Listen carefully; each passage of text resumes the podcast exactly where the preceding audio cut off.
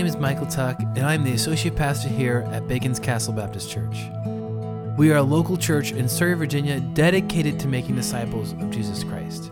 This is the weekly podcast that we put out for our local church family and the church as a whole. We hope you enjoy this week's podcast. For 51 years, Bob Edens was blind. And then, you know, by virtue of modern medicine and this really skilled surgeon who performed this complicated surgery on Bob, he regained his sight. And uh, it was pretty overwhelming for him. Let me read you what he says. And I quote I never would have dreamed that yellow is so yellow. I, I don't have the words. I'm amazed by yellow, but red is my favorite color. I just can't believe red. I can see the shape of the moon, and I like nothing better than to see a jet plane flying across the sky, leaving a vapor trail, and of course, sunrises and sunsets. And at night, I look at the stars in the sky and the flashing light. You could never know how wonderful everything is. As we return this morning to our study in John's Gospel, and if you happen to be our guest this morning, that's what we're doing on Sunday mornings. We're working our way through John's Gospel, the fourth book of the New Testament. And in, in our story today, Jesus meets his own Bob Edens. Edens. We, don't, uh, we don't know what this man's name is. He remains uh, unnamed throughout all of history. But we do know this like, like Bob, he was born blind, and Jesus lets him see. And so, for the first time in his life, he sees yellow and he sees red and he doesn't see any jet trails, but, uh, but he does see all kinds of things that he's never seen before sunrises and sunsets and all of that. So we have the, the story of this life transforming moment in, uh, in this guy's life, and it's a narrative, but it, there is some exchange between Jesus and some of those around him. And so what I'd like to do is just work our way through the story. It's a rather lengthy story, so I'm not going to read it all in its entirety to start with. Instead, we're just going to read it as we go along, and I'm going to comment on it. And what I've done is, as I've gone through the story, I have found a number of things that I, I think are applicational, even though it's a narrative, even though it's just a story. I think there are some things that we can learn that'll help us as we, you know, try to navigate life, you know, today in our day. So that's what we're going to do. I'm going to point out these things, and we're going to work our way through the text. I'm going to begin with with my first my first observation, the first uh, reality thing that I want you to note, and it's this suffering in life doesn't always come about because you did something wrong. I want to say it again. You don't always suffer because you've made a mistake, you've sinned, you've done something wrong. Chapter 9, verses 1 through 3. As Jesus was passing by, he saw a blind man from birth.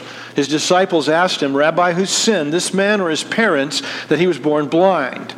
Neither this man nor his parents sinned, Jesus answered. This came about so that God's work might be displayed in him.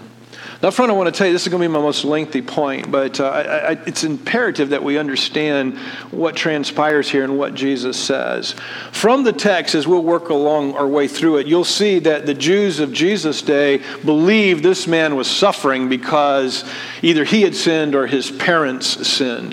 When we get to verse 34, the Pharisees, when, when they're asking questions of this guy who was once blind and now is not, uh, they say to him, You were born entirely in sin and are you trying to teach us? Well, what that means, what they mean by that is, what do you say? Man, you were, you were born blind. You were such a sinner, you were born blind. In other words, in their mind, they associated his blindness with his own failure or the failure of his parents. Now, before we just say it was them, his disciples had the same opinion, right? Because they asked the question, who sinned, this guy or his parents, that this happened to him, that he was born blind from, from, from birth? And again, now before we say that just about them, can I say that for, for us as well, we tend to associate suffering with doing something wrong?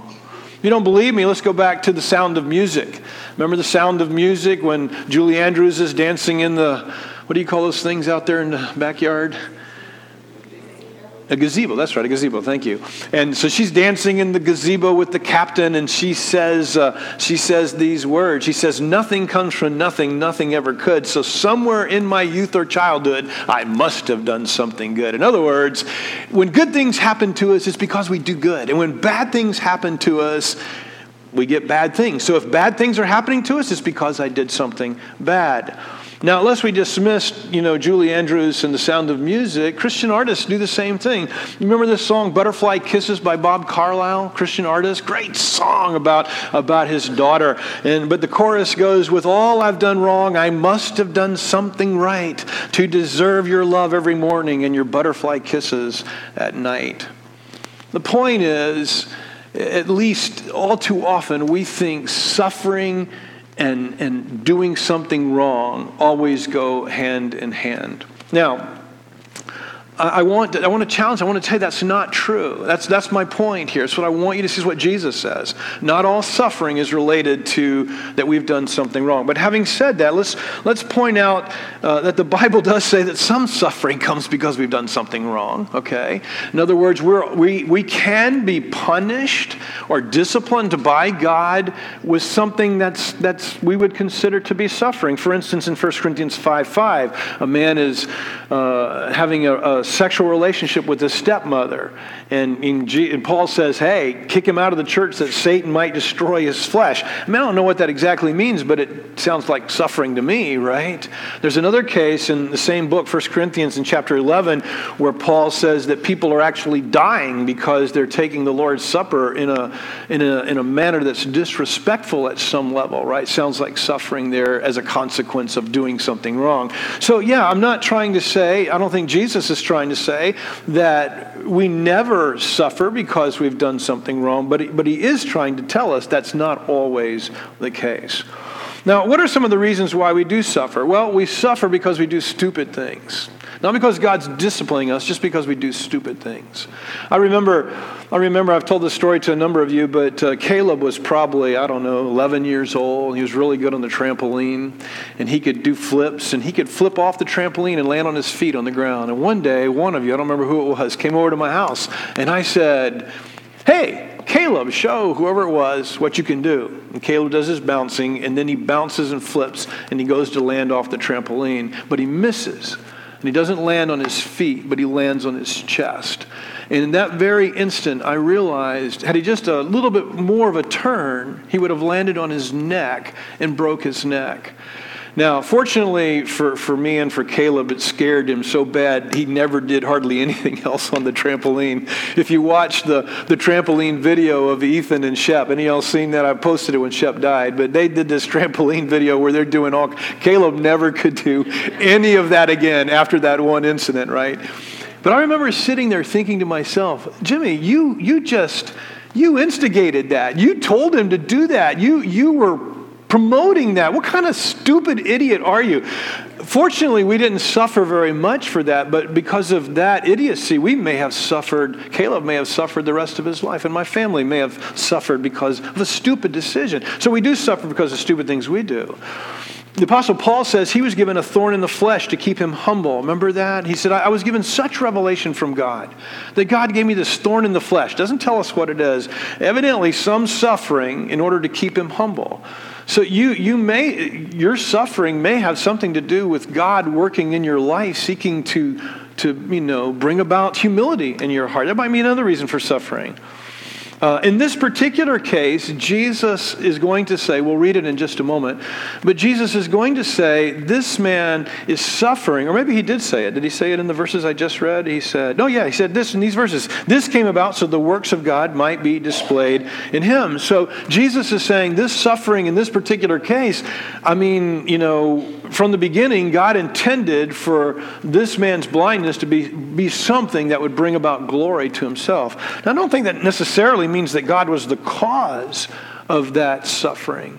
But at least God intended from the very beginning, when God saw that suffering, that He was going to use it for, for His glory. now, it may surprise you, maybe not, but my conviction is that most sickness and most suffering in our life is not necessarily related to personal sin in our life at all. Let me repeat that, you know, and again, that might be a shock to you, but, but I, I do not believe that most suffering in our life is related necessarily to personal sin or, or, or anything personal in our life. I think we suffer way too often in life because of the consequences of Adam's sin. Uh, the consequences of Adam's sin is that death came into the world. God removed the tree of life, and we all die. And so all of us, all of us are in this world from the moment we are conceived to the moment we're, we're in a process of dying. We're living, but we're also heading towards death. And with death comes the degeneration of our bodies, and with the degeneration of our bodies comes comes all kinds of suffering. You know, I watched my father suffer with dementia. You know that, and it was that because he sinned. Did, did he get dementia because he sinned? No, I think he got dementia simply because of the effects of, of Adam's sin on us. That that death came into the world and degeneration takes place, and and I think that's why my father suffered uh, dementia. I think most sickness and most suffering that we associate in, in that sort of way is really just the natural consequence of living in a broken and fallen world. Now, you may disagree, and that's fine, but that's why I think we suffer.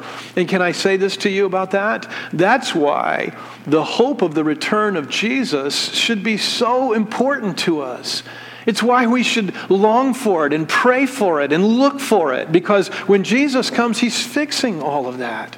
He's making all things new. He's removing the curse. You see, the curse wasn't just on death, the curse was on, on the world itself. You know, I've made this statement not too long ago. I can't remember when, but, but you know, I think hurricanes and tornadoes and all the things that bring havoc to our world and kill us and destroy our homes and all those are all part of the curse. Those are all part of God's consequences on our sin, that the world itself was subjected to futility. And the promise of God is that He's going to remove all of that. And when he removes all of that, all will be made well. And so that's why I believe most of our, that's where I think most of our suffering comes from. It just comes from being alive in a broken and sinful world that Jesus is going to fix one day. Now, so what do we do when we suffer? I want to offer three suggestions to you. One is when you suffer, do some first, first do some self examination. Remember I told you I don't think most suffering comes as a consequence of our sin. It, it, maybe some of it does. Definitely some of it can. But I think, I think one of the first things we ought to ask ourselves when I suffer, when, when things are going wrong and it's, and it's hurting, one of the things I ought to do is I ought to ask, God, is this here? Is this something you're trying to say to me? Is this, is this something you're trying to speak to, to my heart about sin in my life? Or are you trying to get my attention for some specific reason? You ought to do some self examination. Now, listen, that, that's not, I'm not telling you to do anything the Bible doesn't tell us to do.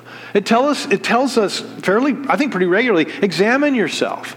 Examine yourself. You know, check yourself out. So ask the question God, is this suffering in my life because is it a discipline from you? Is it because of stupidity in my life? I mean, why am I suffering today? So do some self examination. Number two, I would say, is when suffering is, is coming your way, uh, recognize and know that it may actually have nothing to do with you per, in person. It may, it may, it, may, not be there because you have acted stupid or something, you know, it, it may not be about you at all.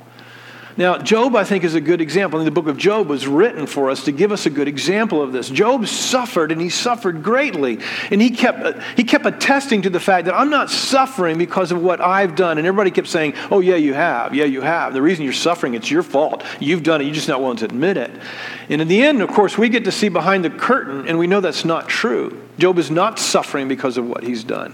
I mean, he's suffering, but it, it's not related to, I mean, he's, he's the one who's suffering, but it's not as a result of something that he's done. So know that. Know that sometimes suffering comes in your life, and it's, and, uh, and it's not because you've, uh, you've done anything wrong. You know, when Shep died, you know, I, I'd ask myself that question a lot, you know. Maybe not a lot, but I did ask it. Lord, did Shep die because of something because of me? Because of my family? Or did, is that why he died? Did Shep die because of something that he did? And, and at the end of the day, I, I don't think so. I mean, you know, I may, I may, when we meet the Lord face to face, I might find out God had a purpose. I, I, think one of the things, right now we see through a dark glass, it says, right? One day we're going to see, you know, face to face, we're going to know clearly. And so I, I may know on the other side of glory, on the other side of the return of Christ and the establishment of his kingdom, I may find there was a purpose that God brought that about to, to, for, right? But at this point, I, don't think that it's because of sin or, or, or whatever. I, I, personally think Shep died as a result of, of just the way the broken world is. Number three, Know that, know that God can use our sufferings, in, in the suffering in my life, to, to, to a good end. Know that. So here's what I want to say to all of you. Listen, listen carefully to this point, okay? When you suffer, know that God can actually use your suffering for something good. It, it's not, even, even if it's just because we live in a broken world, God can still use our suffering to bring about um, something for His glory, to bring about the change in other people's lives, to affect our world in a positive way. The Bible is full of examples like this. Like, for instance, Lazarus, when his friend Lazarus is dying, Jesus purposely waits for four days.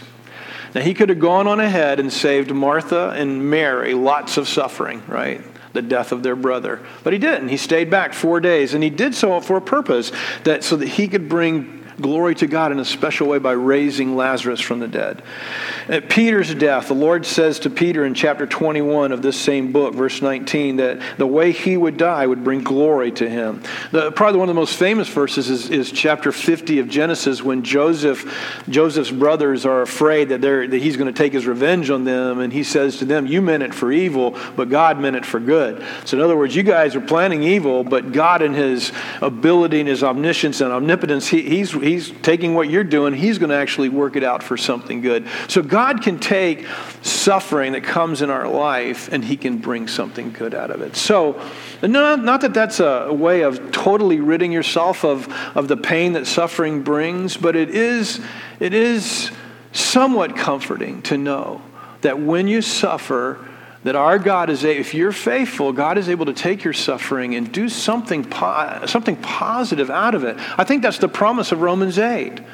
You know, God, was it, was it say, um, He causes all things to work together for good to those who love God. So I think He's saying, I'm going to redeem all the suffering in some way, form, or fashion. I'm going to redeem it.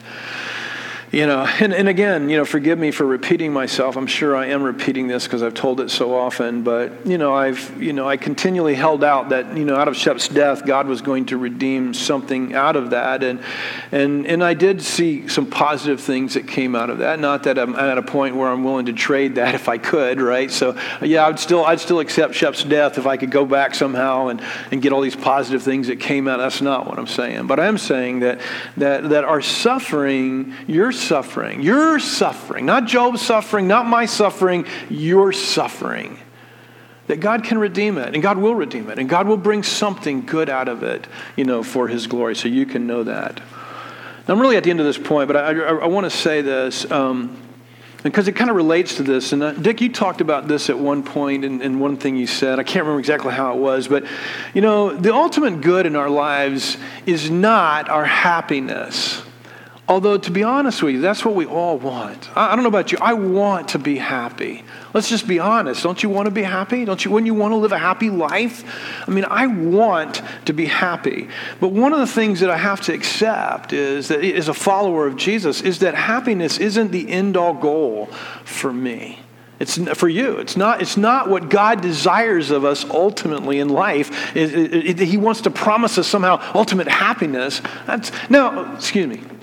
God, God just spoke to me in my heart, even as I said that. He said, You're wrong. And, and I am wrong because at the end of all of this, there is going to be the redemption of all things. And I think that true happiness will be part of God's ultimate kingdom. So let me back off that statement just a bit. But in this life, prior to the coming and return of Jesus, I don't think happiness is the end goal for all of us, right?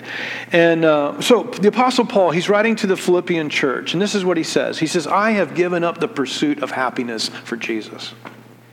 If you know your Bibles, you're saying, I don't remember that. Well, this is actually how he says it. He says, I've given up everything I've given up everything for Jesus so that I might gain Jesus, might gain Christ, and may be found in him, not having a righteousness of my own from the law, but one that is through faith in Christ, the righteousness from God based on faith. My goal is to know him and the power of his resurrection and the fellowship of his sufferings, being conformed to his death, assuming that I will somehow reach the resurrection from among the dead.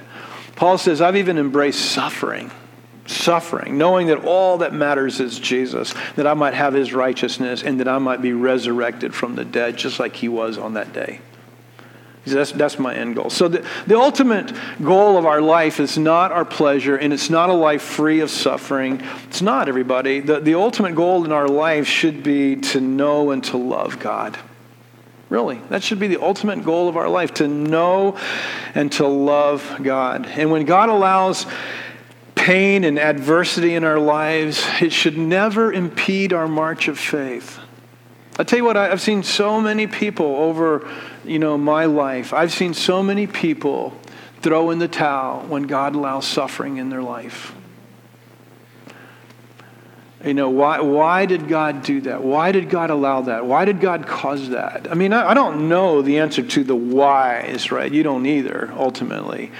But too many people, when, when the suffering comes, they, they, lose, they, they lose themselves. I mean, I really want to encourage you don't lose yourself. Jesus says to them, you know, suffering in your life is not because it's not it's not necessarily because of suffering, and I suggest to you that that might even be, uh, excuse me, suffering is not, not because of sin. I suggest to you that might even be a minor reason why we suffer. Let's go on. I told you that was my, last, my longest point. These will be shorter. Uh, so here's the second thing that, that comes from the story for me, and that is let's be diligent. I want to I wanna urge us all at the words of Jesus to be diligent in the work of Jesus. So in verse uh, 4, we continue reading. Jesus is speaking. We must do the works of him who sent me while it is day. Night is coming when no one can work. As long as I'm in the world, I am the light of the world. After he said these things, he spit on the ground, made some mud from the saliva, spread the mud on his eyes. Go, he told him, wash in the pool of Siloam, which means sent. So he left, washed, and came back seeing. Now, in this particular case, Jesus is talking about himself when he says time is short, night is coming, that, that you know, for him to work. But, but really, the truth is time is short for us. And he uses this metaphor of day, you know, day is here and night is coming. And we all know, you know, a day just kind of goes by really quick and night gets here in a hurry. So Jesus is speaking metaphorically, and he's saying, why we have the day, while I'm here, we need to work hard. Now, I want to take that out of Jesus' day and I want to put it in our day. And I want to say, your time is short. So, why, while you have your day, I mean, guys, let's give ourselves to the kingdom work. Let's give ourselves to the things that God desires for us to give ourselves to. It's too many of us, it, I think it's because of our rich American materialism. And I'm not, I'm not trying to just attack our materialism. I'm saying that because of that, it's just too easy for us to live just for ourselves rather than to live for the kingdom of God. So I ask you, what are you living for? And I realize that much of our life is just it's just spent in living and that is okay, right? God made us living creatures. And so much of our life is involved. He told us this. Much of our life would be involved in just, you know, getting food. Of course, we don't do it. We're not an agricultural society much anymore. So, you know, we work and we exchange money and stuff like that, but, but we're working to, to live, right? And that's okay. But but Jesus is saying really the focus of our life should be on not just ourselves, but on the kingdom work. On the kingdom work. And so I want to ask you, what are you doing with your life? It's a rhetorical question, but I'd really like you to ask yourself that question.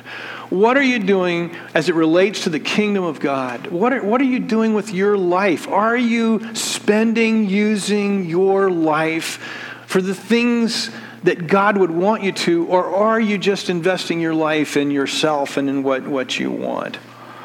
Now, can, can I, I want to I suggest something to you here. And it's funny, I had a conversation with Lee Hess this week, who's the pastor of Carrollton, and, and he was telling me his perspective, and, and I agreed with his perspective, which is what I'm going to tell you now. And I actually took it a step further than him. You know, ever since I was a young Christian, I was taught that you know, my whole mission in life is to make disciples, right? To make disciples, uh, to share Jesus, make disciples who will make disciples. And that's what I'm supposed to be doing of all the earth. And, I, and that has not changed. I still believe that.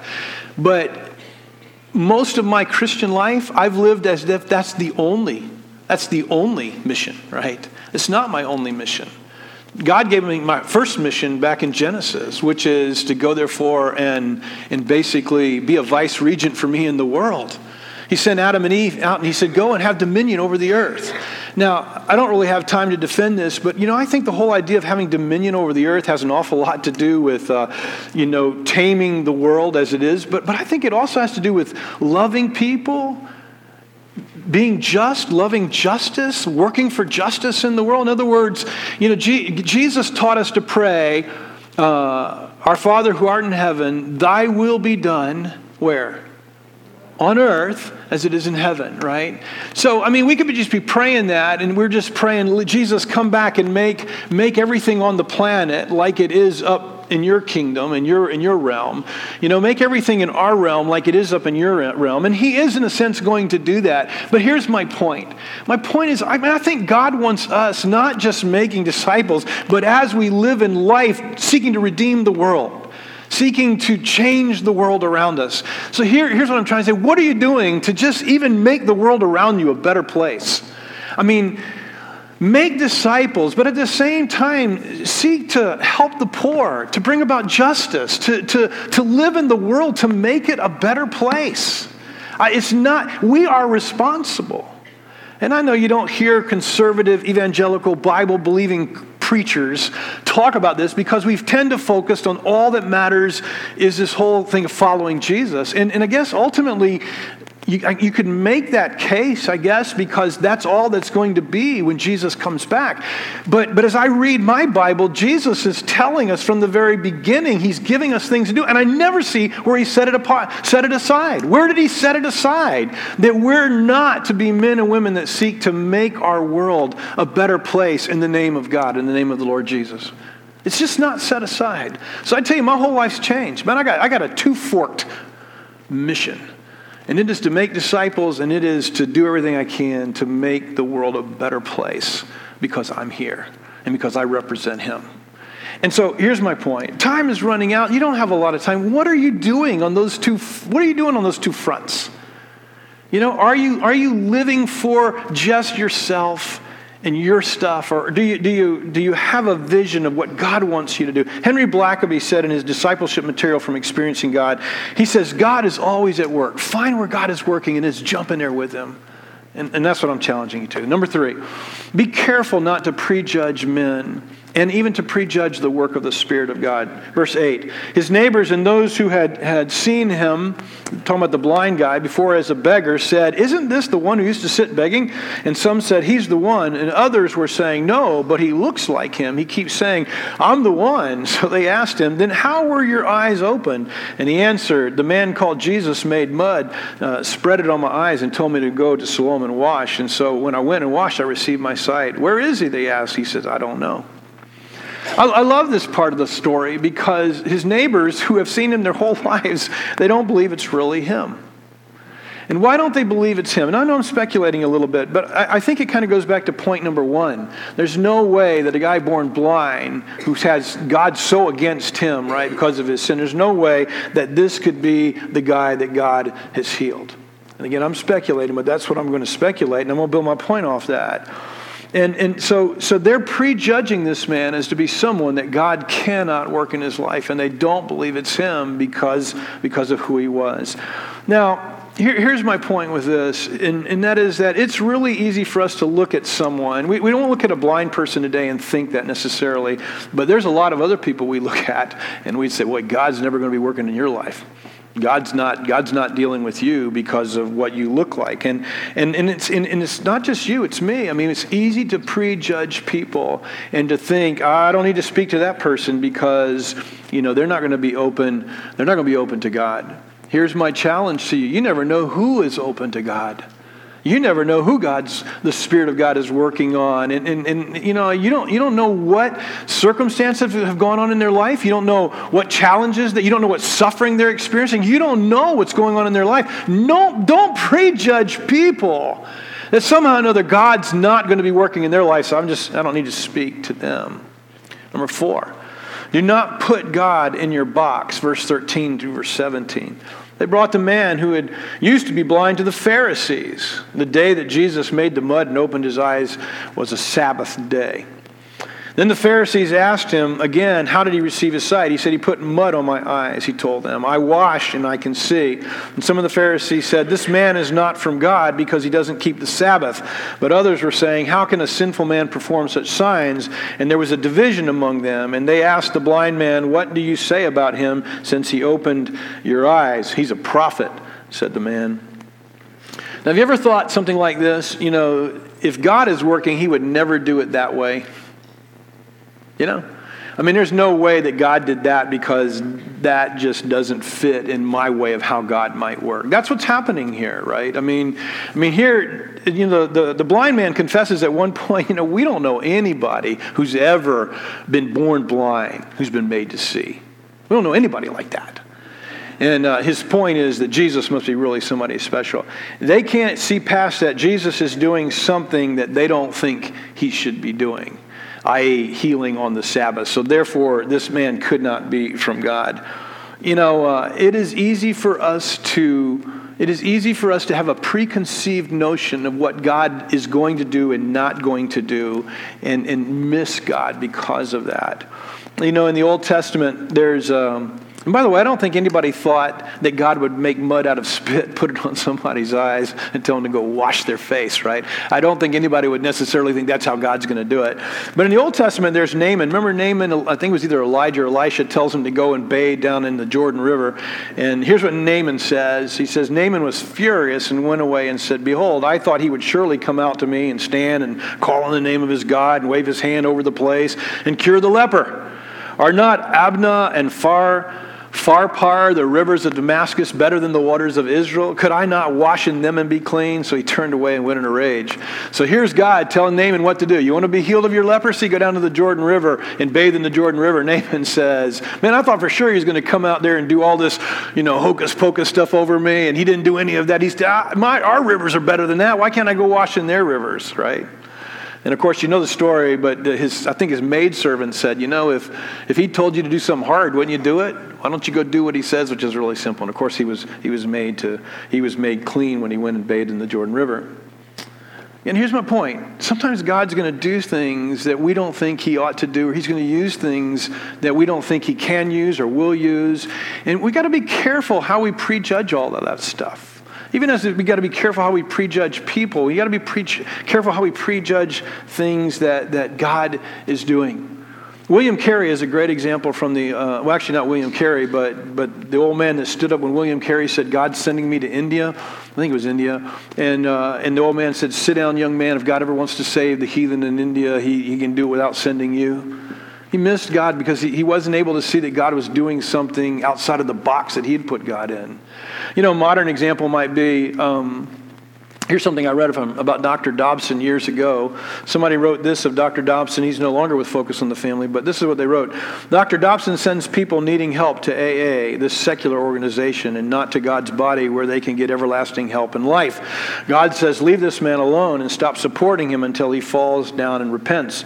And just like Dr. Dobson says, should be done to alcoholics. Everyone who supports Dr. Dobson and Focus on the Family with money, gifts, verbal, nonverbal support, contributing to his willful sinning and the destruction destruction of those who do not know better. May God have mercy on their souls. That was one man's opinion of focus on the family and, uh, and Dr. Dobson. Uh, be careful. Be careful how we, how we judge how God might be using things that we think are outside of the box for God. Now, that, one caution I'm not trying to say we accept and embrace everything anybody says. I'm not saying that. I'm just saying be careful of unconventional methods of people doing things and let, let God be God. Don't put God in your box. Be careful there. Number five, the fear of man is great. Verse 18. The Jews did not believe this about him, but that he was blind and received sight until they summoned the parents of the one who received his sight. And they asked him, Is this your son, the one who says he was born blind? How then does he now see? We know this is our son, that he was born blind, his parents answered, but we do not know how he now sees, and we don't know who opened his eyes. Ask him, he's of age, he will speak for himself. His parents said these things because they were afraid of the Jews, since the Jews had already agreed that if anyone confessed Jesus as Messiah, he would be banned from the synagogue. And this is why his parents said, He's of age, ask him. They didn't want, they didn't want to have to answer. They were afraid of what men would do to them. You know, fear of men is a big thing for all of us. Listen carefully to what I'm going to say. I think it's probably one of the biggest things that keeps us from, from really following Jesus with all of our hearts because we're afraid of what others think, what they might do, how they might respond to us. These parents were that way. It clearly tells us the reason they're behaving the way they are is they're afraid of the Pharisees. And all too often, we're afraid. We're afraid of what people will say to us. We're afraid of what people might, might do to us. We're afraid how people might cut us off if we really stand for the Lord. Um, I really want to encourage you. And, I, you know, again, I'm just talking. I'm just talking. Unless the Spirit of God really helps us with this, we're going to still be scared of men. But maybe if we could, maybe if we just acknowledge it to the Lord, Lord, I'm really scared of what people think of me. I'm really scared of I'm really scared of how people might befriend, defriend me. I'm not talking about Facebook either. I'm talking about really defriending you. They might really defriend me if I were to really take a stand for you. If I really speak up for your morality, people are gonna they're gonna label me in a in such and such a way, you know. And we're afraid. And I really just, I think we ought to be in praying, Lord, help me not to be afraid of people, but to be afraid of you. Jesus one time told us, He says, Don't be afraid of men. That's what He said. Don't be afraid of men, but be afraid of God. Be afraid of God, who in the ultimate judgment um, will have a say so over us. So I really encourage us not to be like the parents and, and not be afraid. I'm almost finished. Uh, the last, the next to last one, witnessing is simply telling what you know, verse 24 to verse 34. So a second time they summoned the man who had been blind and told him, Give glory to God. We know that this man is a sinner. He answered whether or not he's a sinner, I don't know. One thing I do know, I was blind, now I can see. And then they asked him, What did he do to you? How did he open your eyes? I already told you, he said, and you don't listen. Why do you want to hear it again? You don't want to become his disciples too, do you? And they ridiculed him. You are that man's disciple, but we're Moses Moses' disciples. We know that God has spoken to Moses, but this man, we don't know where he's from. This is an amazing thing, the man told them. You don't know where he's from, and yet he opened my eyes. We know that God doesn't listen to sinners, but if anyone is God fearing and does his will, he listens to him. Throughout history, no one has ever heard of someone opening the eyes of a person born blind. If this man were not from God, he wouldn't be able to do anything. You were born entirely in sin, they replied, and you are trying to teach us, and then they threw him out. That's exactly what he was doing. He was trying to teach them, right? And I don't think on, he wasn't scared of them. Here's a guy who wasn't scared of he wasn't scared of those guys, right? But here's the point I want you to notice. You know, when it comes to sharing Jesus, everyone, it's just sharing our story. That's all this guy did. They kept saying, Who is he? How did he do it? He kept saying, I don't know. I don't know. All I know is I was blind, but now I see. And nobody else can do that. The only person who can do that is God. That's all I know. And he just kept saying, All I know is all I know.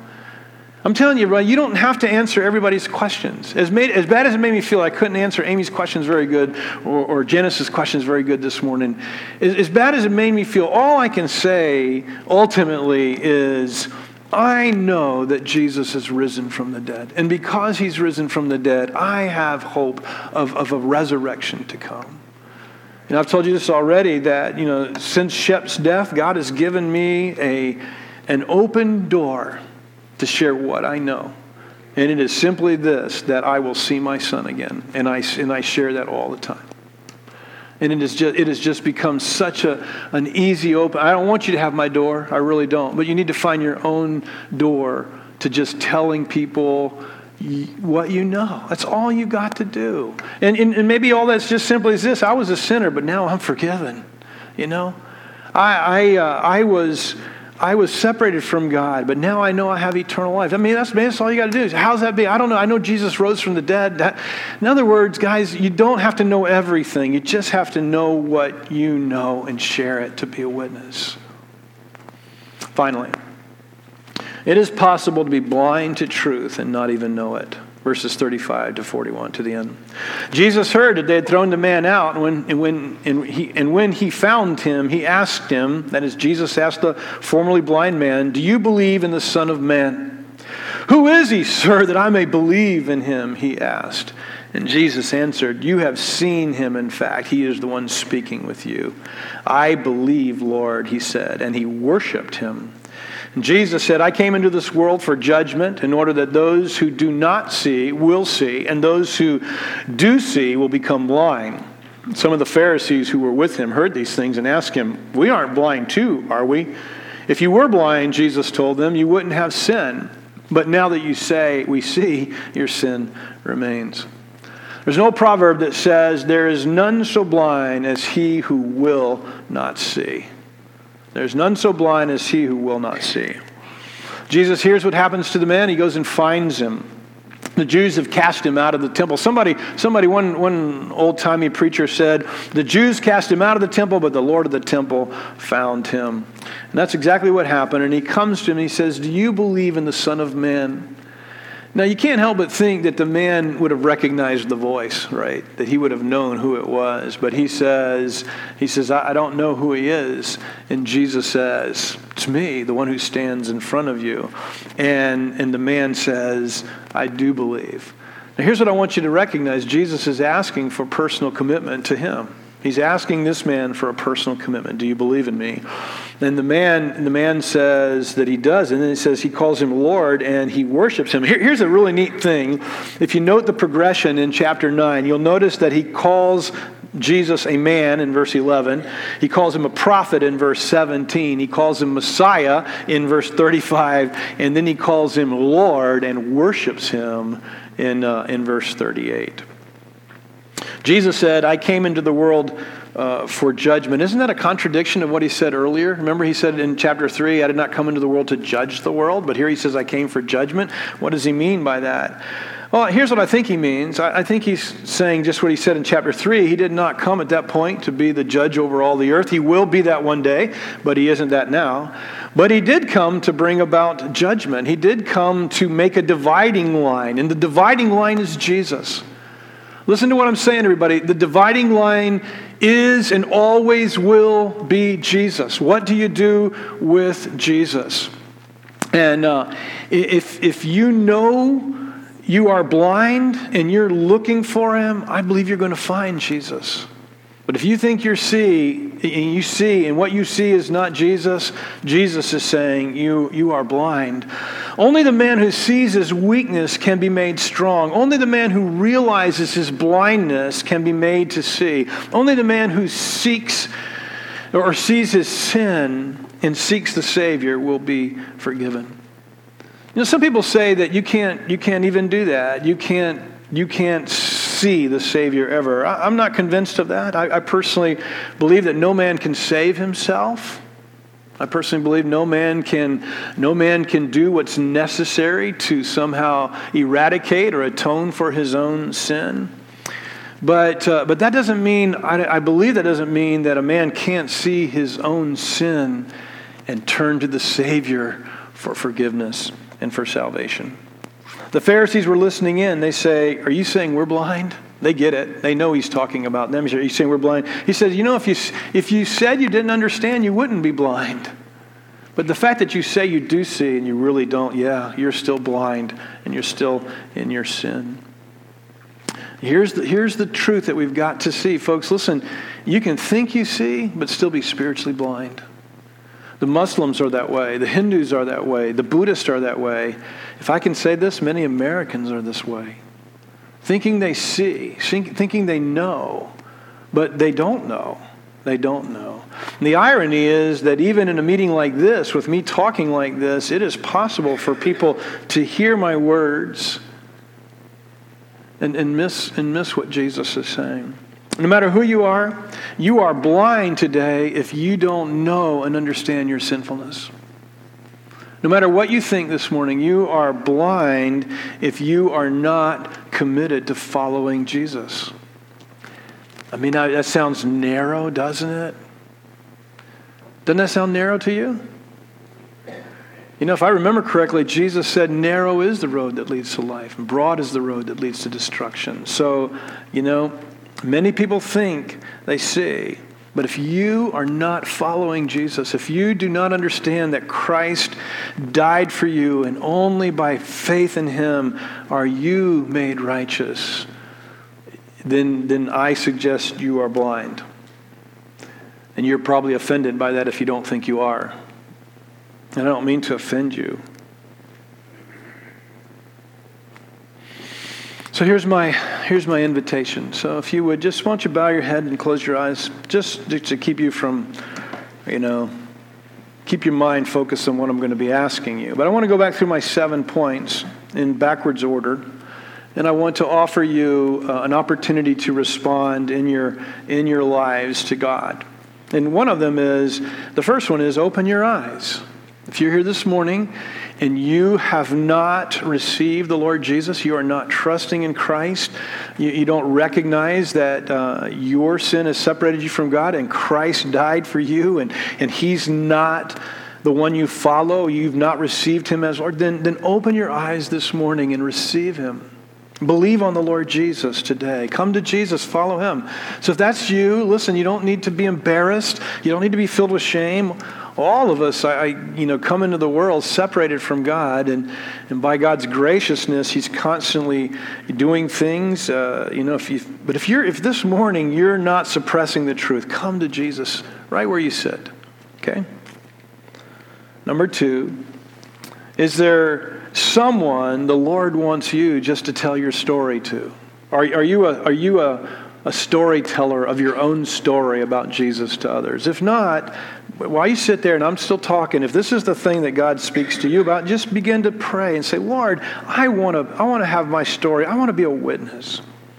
Here's the third point I made in backwards order. Has the fear of man kept you from obeying God? Is the fear of man keeping you from just being all out for, for the Lord Jesus? I mean, being unashamed, not embarrassed, but just open about who you are as a follower of Jesus. Is, is being afraid of what people are going to say, your friends are going to say, or your, your coworkers.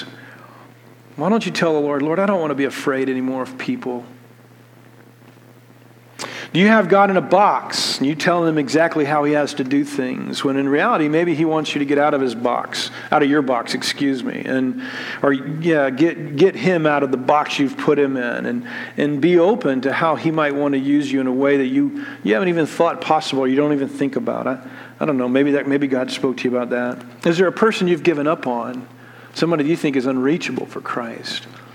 Maybe it's your maybe it's a kinfolk person, maybe it's a friend or a coworker and so you therefore have remained silent because you think there's no way God could touch them. And maybe, maybe God's put somebody on your heart and you need to talk to them. Just tell your story. Are you a diligent follower of Jesus? Is your life invested in the kingdom work? Or are you just all about yourself, your pleasures, your life, your family, your again, don't don't misunderstand. You know, we live life, we have families, I get it. But there's a sense in which Jesus is calling us to make disciples of the whole earth and at the same time seek to be agents of redemption in the world. Not just spiritual redemption, but just redemption in general, that, that God might be, that, that God's will might be done on earth, even as it is in heaven. Are you judging people as beyond the reach of God for any reason? I think I already did that point. And then the final first point, if you remember, was are you suffering? Are you suffering in any way? And so, therefore, you know, on the verge of, of just uh, maybe throwing in the towel. So, maybe quiet for just a moment, and you, with your thoughts and with the Holy Spirit, just talk with Him.